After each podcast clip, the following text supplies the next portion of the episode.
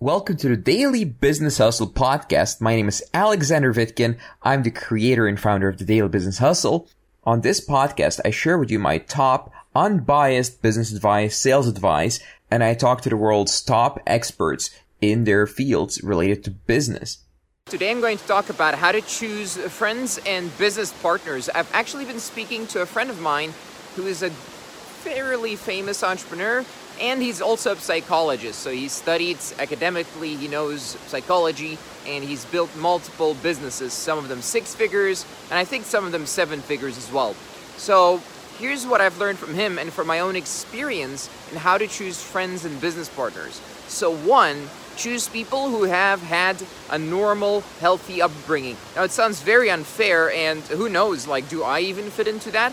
But if you think about it, a lot of the most stable, loyal, trustworthy people have had a normal, stable upbringing. They were quite normal and they were, well, normal in the sense that it was healthy and they developed some good habits from inside their home, from inside, you know, growing up, from their parents and so on. And this makes a huge difference. A lot of the most uh, famous and successful entrepreneurs that I know have had an upbringing like that and weren't uh, like, you know, no offense to Gary Vaynerchuk, but they weren't like Gary Vaynerchuk.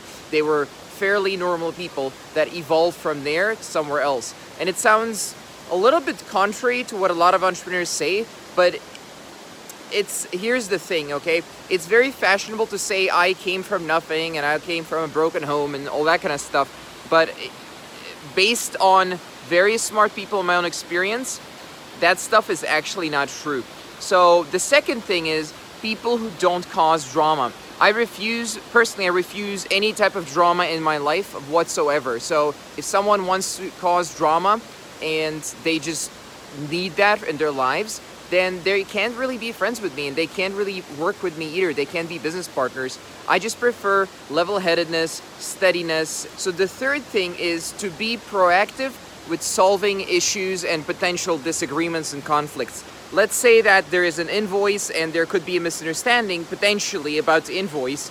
Uh, one way of doing it is sending it and then demanding payment and then following up demanding payment. And another way is to, before sending it, doing a short call and saying, hey man, um, I'm just not sure about some of the items here. Let's confirm. I don't want any disagreements between us. Uh, I'm not going to send you anything until we figure it out, and then we can figure it out. And then when everyone's happy, I'll send you, send you the invoice. That's the second way of doing it.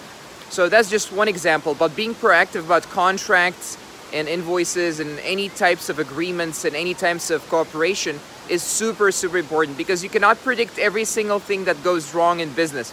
And the way to solve that is to work with the right people because a contract cannot represent every eventuality. A contract is just for some things. A contract is just so both parties agree on something. It's not something really to be enforced in most situations. Most contracts don't need to be enforced. Most contracts can just be signed and two consenting adults know how to behave and they just do and there's no issues.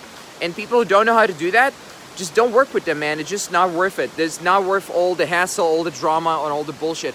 It's better to just be proactive and solve things before they happen and uh, look out for the other person you're working with. So the third thing is I've had a tiny little bit of internet fame and the tiniest, smallest amount you've ever seen, but it was enough to attract a bunch of people who want to be friends, who want to go network and pick my brain. So here's the thing the difference between those people and uh, well some of them can turn into friends but the difference between those people and real long-term friends is long-term friends will be around even when you're failing and you're falling off a hill tumbling down and breaking all your bones. They'll be like hey man you need some help? That looks painful. Those are the real friends. So it's a little bit similar with girls i guess. If you're really down um, and things are not working out in life if a girl still likes you that's a good sign. And if a girl only wants to be around if things are on the up and up, then uh, that's a bad sign. Some bad stuff is going on there. Probably some bad upbringing, although I'm not a psychologist, obviously. So all of these things sound more like what Granny would tell you or what a psychologist would tell you. And they are. They are things that Granny or a psychologist would tell you. And let me tell you, they're right. They're so, so, so right. These and other aspects of what grannies tell you and how to make friends and stuff like that these things are more important than any contract. They're more important than any other way of working in business, and they're going to resolve and prevent a lot of issues. So does this mean you don't need a contract with people? Of course you do. Does this mean you can trust people forever that they don't change or don't ch- change their behavior once uh, business realities change? Of course they will change their behavior, and that's why we still have contracts and stuff like that. But a good baseline, a good stable baseline is absolutely necessary. So keep this in mind when you're choosing your next business partners or friends. And by the way, most people don't need business partners. You need business partners usually when you have had some more experience. You want to build some much bigger business, like a SaaS company. If you're not technologically savvy, for example, you need a tech co-founder usually. But most business businesses, especially service businesses, do not need a business partner. All right, this was our show for today. Please subscribe, rate, and review this podcast. If you like it, I'll see you next time. If you'd like to find out more about me, visit vitkin.net. That's V-I-T-K-I-N dot net. Thank you for listening to this show and see you next time.